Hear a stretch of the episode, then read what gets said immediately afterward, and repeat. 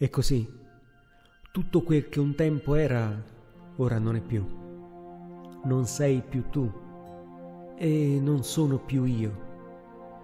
Quel che ci accomunava è svanito, forse consumato dal tempo, forse logorato dalle distrazioni, dagli impegni di lavoro, da passioni differenti, sopraggiunte con l'età.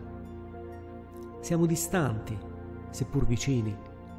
Siamo seduti accanto, ma non ci comprendiamo, anzi non ci parliamo. Ci trasmettiamo informazioni di servizio, con gentilezza, ma senza emozione. Con gentilezza ci scambiamo favori e ci chiediamo come stai? Ti serve qualcosa? Ma è gentilezza, non è amore. E poi ci sono i tuoi genitori e i miei genitori. E anche con loro noi siamo molto gentili. Li invitiamo a pranzo la domenica, li andiamo a trovare, a fare la spesa. Sono anziani e devono sapere che tra noi tutto scorre come un tempo, così come i vicini e gli amici dei nostri figli. Già, per non parlare dei nostri ragazzi, vivono nel loro mondo, nei loro amori, nei loro viaggi. Da parte nostra non sarebbe carino distrarli. Per questo, in loro presenza, fra noi siamo ancora più garbati e qualche volta ti avvicini anche per un bacio o una carezza gentile.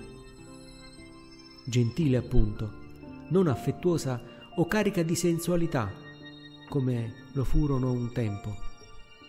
La notte dormiamo accanto e qualche volta facciamo anche l'amore, sempre con molta gentilezza, perché anche il corpo pone le sue esigenze. Poi, sdraiati, di spalle, ognuno torna al suo mondo e prende sonno. Qualche volta penso che tu possa avere un'altra persona con cui condividi le idee e il pensiero non mi genera fastidi. Al nostro tempo migliore avrei sentito la morte salire a rapidi passi, come quando una pianta sente avvizzirsi senza acqua.